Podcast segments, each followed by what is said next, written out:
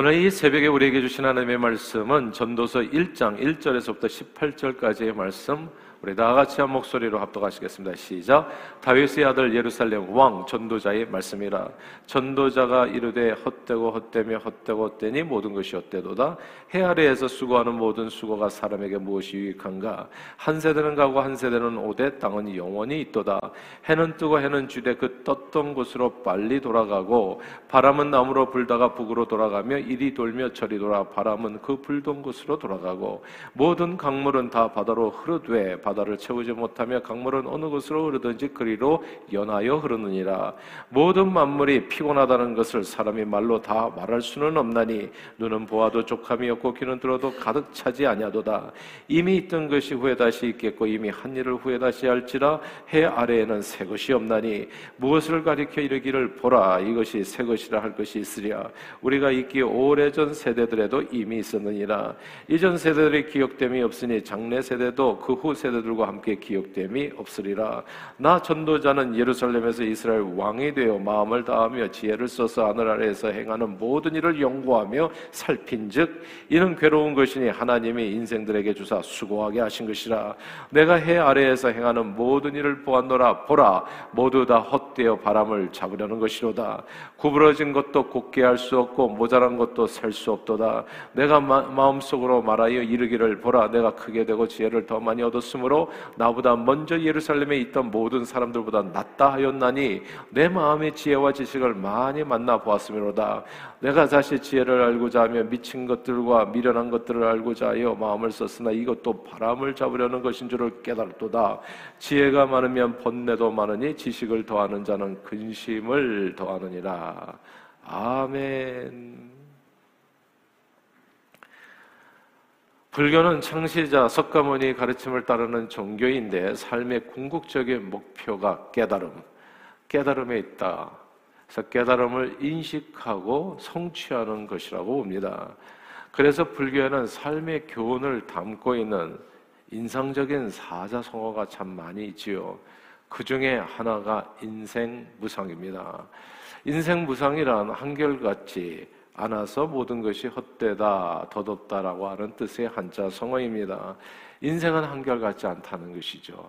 인생, 무, 없을 무에다가 항상 상 해서 한결같지 않다는 겁니다. 언젠가는 죽을 수밖에 없는 인생을 의미하는데 아무리 좋은 시기가 있어도 항상 좋지는 않다는 거죠. 좋을 때가 있고 또 안 좋을 때가 있고 그 안 좋은 것도 항상 안 좋지는 않다는 거예요. 인생은 무상하다는 것입니다. 항상. 예. 그래서 좋은 것도 끝나고 안 좋은 것도 끝나고 늘 좋지도 않고 늘 나쁘지도 않고 한결같지 않다는 말을 인생 무상이라 이렇게 표현한 겁니다. 권세나 명예조차 다 한결같지 않고 한순간일 뿐 결국은 헛되고 도덕고 허무하며 모든 끝은 다 뭐라고요? 죽음으로 끝난다는 겁니다. 불교의 이런 가르침은 놀랍게도 오늘 본문 전도서 1장 2절을 닮아 있습니다. 1장 2절 같이 한번 읽어볼까요? 전도서 1장 2절입니다. 같이 읽습니다. 시작. 전도자가 이르되 헛되고 헛되며 헛되고 헛되니 모든 것이 헛되도다. 여기서 모든 것이 헛되다라고 하는 구절을 주목할 필요가 있습니다. 참으로 인생 무상을 제대로 표현한 성경적인 표현 방법이 아닌가 싶습니다. 인생은 누가 어떻게 살든 상관없이 오늘 죽으나 백년 후에 죽으나 아무런 의미 없는 삶에 불과하다는 겁니다. 그리고 이어지는 4절부터의 말씀은요, 18절까지 4절부터의 말씀은 이게 이제 대전제거든요. 인생이 헛되고 헛되고 헛되다. 인생 무상. 왜 인생이 무상한지를 4절부터 마지막 18절까지를 설명해 주는 겁니다. 인생이 무상한 이유가 크게 세 가지라는 것이죠.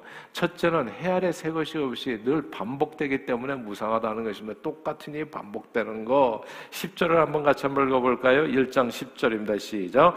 무엇을 가리켜 이르기를 보라. 이것이 새 것이라 할 것이 있으랴. 우리가 있기 오래전 세대들에게도 이미 있었 느니라. 아멘. 우리가 요즘 말하잖아 요즘 젊은 것들 이렇게 이제 표현하는 내용들이 있잖아요. 아 이게 옛날에도 보니까 요즘 젊은 것들이라고 했더라고요. 보니까 항상 이런 표현들은 있었던 거예요. 그 당시에도 또 젊었던 사람들이 있잖아요. 그러니까 항상 요즘 젊은 것들은 진짜 이렇게 말하자면 정말 이렇게 행동에 좀네 가지가 없다. 뭐 이런 얘기들, 이런 얘기들이 역사적으로 계속 반복되어 왔다는 것을 우리는 알게 됩니다. 땅은 영원히 있는데 그 위에 있는 사람들만 변하고, 근데 그 위에 있는 사람들의 모습은 비슷한 일의 반복이라는 겁니다. 생로병사는 인간의 모습은 어쩌면 그렇게 똑같이 닮아 있는지 태어나서 부모 스로에서 자라다가 시집가고 장가가고 땀 흘려서 이래서 자식 낳고 키우고 그리고 병들어 죽는 겁니다. 남녀노소 빈부귀천 상관없이 모든 인생에 사는 모습은 다 똑같습니다. 아침 일어나서 세수하고 일하고 먹고 마시고 장가가고 아 잠자고 다시 일어나서 그 다음 날 또 세수하고 일하고 먹고 마시고 잠자고 이런 삶의 반복입니다. 해 아래 새 것이 없었던 것이죠.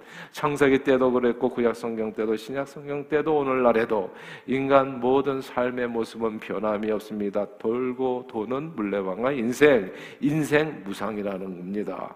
인생 무상. 두 번째로 인생 무상의 이유가 또 나옵니다. 인생 무상이라고 하는 것은 인생의 문제는 알아도요, 해결할 방법이 없다는 거예요. 그러니까 옛날에 있었던 문제 그때도 해결 못 했었고, 뭐 지금도 해결 못하고 진시황 황제가 그렇게 쫓아다니면서 불로초 쫓아다녔지만 그때도 불로초 늙지 않은 초를 구하지를 못했고 오늘날도 구하지 못하고 인생 노화의 문제는 여전히 해결이 안 되고 120세는 다 죽고 오늘날 그래서 뭐 사람 사는 게 뭐 85세라고 얘기하지만 제가 보니까 85세가 아니에요. 예. 건강 나이는 85세가 아니고요. 그리고 삶의 질, 삶의 질이라고 얘기하잖아요. 사람답게 사는 것은 그게 아니에요, 그게. 알고 보니까 뭐 주사 맞고 그냥 약을 가끔씩 한 줄씩 먹어가지고 인생이 그만큼 연장된 것 뿐이지요. 진짜 퀄러티 있게 사는 것은 가만 보니까 65세 정도? 아, 그리고 강건하면 78, 뭐 강건하면 80인가요? 그 정도예요. 나머지 90까지, 100세까지 사시는 분들 보니까 야, 정말 내가 자칫 잘못하면 오래 살겠구나 라는 생각이 들어요. 자칫 잘못하면 오래 살겠구나. 예. 아, 누가 부러워하는 삶입니까, 그게? 아, 여러분, 그렇게 살고 싶으세요? 120세까지? 이런 건강으로 120세까지 살려면 할렐루야죠. 예. 근데 그게 아니잖아요. 해 아래 새 것이 없잖아요.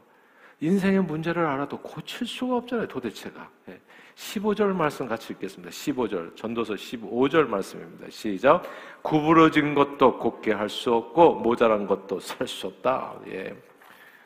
아예 이게 전도서를 쓴 사람은 다윗 왕의 아들 솔로몬 왕, 이스라엘 최고 권력자 왕입니다. 세계 최고 권력을 가진 왕, 왕이 고백하는 얘기예요. 왕이 할 수 있는 그러니까 인간들 중에서 최고로 무엇이나 할 수 있는 나는 새도 떨어뜨리는 권세가 사실 왕의 권세잖아요. 못할 게 뭐가 있습니까? 아 근데 이 왕으로서 자기 힘과 지혜를 몽땅 다 사용해도 내가 할 수 없는 일이 있다. 내가 왕인데 내가 못하는 일이 있다. 구부러진 것을 펼 수도 없고 모자란 게 셀 수도 없다. 근데 이 말이 틀린 게 아니에요. 우리 트럼프 대통령, 미국 미국 대통령은 뭐전 세계 대통령이라고 얘기할 수 있잖아요. 시진핑은 또 자기가 또 전 세계 대통령이라고 생각하는지 모르겠어요. 인구가 많으니까. 10억이 넘는 중국인을 다스리는 최고 권력자 시진핑. 그의 한마디라면 진짜 무슨 일이든지 다 할 수 있을 거예요. 근데 지금까지도 코로나 바이러스, 바이러스 문제로 쩔쩔매잖아요. 아직도 해결이 안 됐어. 중국은 우리 전 세계가 지금 다 월드컵 축제할 때 다 마스크 벗고 축제를 즐기고 있는데 중국은 다 마스크 쓰고 다니 아직도 철저하게요. 최근에 코로나 신규 확진자 수가 폭증하면서 시 주석에 또 제로 제로 코로나 정책을 시행했잖아요. 도시가 또 봉쇄되고 또 전수조사하고 우리 옛날에 다 아시죠. 도시 봉쇄하고 전수조사하고. 근데 코로나는 그런 모든 시도를 비웃는 것처럼 잘 잡히지가 않는 거예요. 시진핑이 최선을 다하는데 안 잡혀. 예. 구부러진 것을 뭔가 이렇게 바로 잡을 수가 없어. 시민들의 삶만 더욱더 봉쇄돼서 고통을 겪는 거예요. 그 와중에 어제 27일 밤 베이징에서 정부의 제로 코로나 정책에 반대해서 처음으로 대규모 시위가 중국에서 중국에서는 시위가 보통 안 일어나거든요. 자칫 잘못하면 죽으니까 다 끌려가가지고. 근데 대규모 시위가 있었던 거예요. 최고 권력자 시진핑 주석도 원인은 알아요. 뭐가 문제인지는 알아요. 근데 구부러진 것은 아는데 이걸 곱게 할 수가 없는 거야. 이걸 필 수가 없는 문제가 해결이 안 돼요. 그러니까 고민이 점점 커지는 거예요. 우크라이나 전쟁이 언제까지 갈지 아는 사람이 어디 있습니까? 예. 북한에 미사일을 쏠지 않을지 아는 사람이 어디 있냐고요. 해결할 수가 없어. 구부러진 것을 고칠 수가 없어요. 모자란 것은 셀 수도 없고 인생 무상입니다. 이게 두 번째예요. 세 번째는 인생 무상한 이유는 지혜를 지혜는 오히려 번뇌와 근심을 더하기 때문에 또 인생 무상이랍니다. 18절을 읽겠습니다. 18절 읽어볼까요? 시작. 지혜가 많으면 번뇌도 많으니 지식을 더하는 자는 근심을 더하느니라. 아멘. 여기서 지시, 지혜가 많으면 번뇌, 지식을 더하면 근심이라는 구절을 주목해야 됩니다. 알면 할수록 살기가 쉬워져야 되는데 알면 할수록 더 어려워질 수도 있어요. 요즘 휴대폰만 해도 그렇잖아요. 이 기능 가운데 정말 어르신들은 도대체 몇 개나 사용하는지 모르겠어요. 이거 이렇게 좋은 휴대폰을 가지고도 우리가 겨우 사용하는 게 카톡이잖아요. 놀랍게도. 참 이렇게 비싼 거의 요즘 휴대폰이 천 불이나 되잖아요. 진짜 이게 생각해 보면 좀 어이가 없어요. 근데 이걸 가지고 우리 근데 이런 거 오면은 더 골치가 아파. 우리는 그냥 옛날 그냥 2G 폰 그런 게 사실 어르신들에게는 딱 맞아요. 딱 열어보고 전화 받고 그리고 그냥 띡띡띡 누르고 이 복잡해지면 근심이 많아져 머리가 더 힘들어져요. 얼마나 어려운지 몰라. 세상 사는 게 힘들어져. 한국에 가면 요즘 어르신들이 뭐 음식점에 가서 오더도 못해서 다 키오스크로 돼 있어가지고 뭐 눌러야 되잖아요. 그래 오더가 되고. 예. 그러니까 돈을 가지고 있어도 제대로 사 먹지도 못해. 그러니까 지혜가 많고 지식이 많아지면 번뇌와 근심이 늘어나는 거예요. 얼마나 요즘 번뇌와 근심이 늘어나는 줄 아세요? 지식이 많아지면서 유튜브가 또 나오면서 정신이 없어요, 요즘. 요즘 현대인들 가운데 건강 염려증 겪는 사람들 많다는 거 아세요? 아마 우리 교인들 가운데도 틀림없이 있을 거예요. 몸에 조금만 이상이 느껴져도 혹시 암이 암인가 생각하고 별별 검사를 다 하게 되고 건강을 위해서 건강식품 그냥 이것저것 한없이 챙겨 먹고 운동도 막 지나치게 해요. 매일같이 만보 이상 걷고 어떤 사람은 만보 가지고도 안심이 안 돼. 하루 2만 보, 3만 보 걷는 분들 계세요. 그러다가 돌아가세요. 그러니까 이, 이걸 갖다 건강 염려증이라고 해요. 각종 건강 관련 정보를 전문가보다 더 많이 알아요. 근데 이게 알면 알수록 이 건강에 대한 걱정이 사라지기보다는 더 근심이 많아지는 거예요. 제가 아는 어떤 분이신데요. 이름은 밝힐 수 없고, 아예 언젠가 자꾸 변에 피가 섞여서 나와서, 이 변에서 피가 섞여서 나오는 것은 대장암의 가능성이 많거든요. 그래서 이 큰 병인가 해가지고 건강검사를 받으러 갔는데, 안 보면 그런 대장에 어떤 게 없는 거예요. 근데 나중에 알고 보니까 아마씨가 좋다고 해서 과다 섭취해가지고 그래가지고 이 창자에 문자에서 피가 나온 거예요. 그러니까 제발 건강식품 많이 먹지 마. 뭐가 좋다고 하면 한없이 한없이 드시면 안 돼. 제가 예전에 중국에 가가지고 깨달은 거예요. 중의원을 만났더니 그분이 얘기하더라고요. 보약 좋다고 와서 한 제씩 뭐 15일씩 30일 절대 중의학에서는 그렇게 얘기하지 않는다고 하더라고요. 약은 3일만 먹어도요 체질이 변한대요. 그 약, 약효가 진짜 있는 약이라면 그리고 모든 약은 약이 되기도 하고 독이 되기도 한대요. 과다 섭취하면 반드시 독이 된다고 합니다. 그 필요할 때 그만큼 먹는 것이지. 고사리 좋다고 한없이 먹어보세요. 어떻게 되나. 그러니까 이게 조금씩 조금씩 먹어가지고 균형 있게 먹어야지 이게 건강에 도움이 되는 건데 좋다고 한없이 먹으면 이게 그냥 폭발해서 죽는 거예요. 아, 그리고 또 어떤 분은 보니까 잠잘 때 밤에 갑자기 코피가 난다, 코피가. 그래서 밤에 자꾸 코피가 나가지고 왜 이렇게 코피가 나나 해가지고 또 건강검진 머리부터 발까지 다섯 개나 해봤는데 온몸이 다 건강한 거예요. 그래서 코피가 계속 나는 거예요. 나중에 알고 보니 그러니까 몸에 좋다고 양파를 데려다가 한없이 마신 거예요. 이 양파가 피를 묽게 하는 거거든요. 그러니까 그냥 밤낮이 코피 터져가지고 그래가지고 이분이 결국 빈혈로 죽을 뻔했잖아요. 그러니까 제발 좋다는 거 너무 많이 먹지 마시고 너무 과도하게 민감하게 건강 정보 입수하시고 건강하려고 애쓰게 되면 오히려 건강을 해칠 수 있다는 거. 사람마다 다르지만요. 연세가 드시면 하루에 7,000보 정도 권장합니다. 6,000보, 7,000보. 연세가 60이 넘었는데도 불구하고 하루에 3만 보씩 매일같이 걷는다고 하고 관절 다 나가요. 네. 그 큰일 났습니다. 그리고 이 뭐 건강에 너무 몰빵하시면 안 돼요. 그러면 하나님께서 반드시 신호를 주세요. 그러면 예, 그것도 너무 지나치다 하지 마라. 근데 신호도 모르고 계속 달리면 어떻게 되겠어요? 그러면 그 다음은 그냥 어디로 가는지 알 수도 없어요. 내가 예전에 기억하는데 우리 이 어, 우리 이용걸 목사님 언젠가 또 말씀도 전했었잖아요. 이용걸 목사님 그 말씀은 제가 잊혀지지가 않아요. 그 다음서부터도 저도 그래도 약간 slow down 했습니다.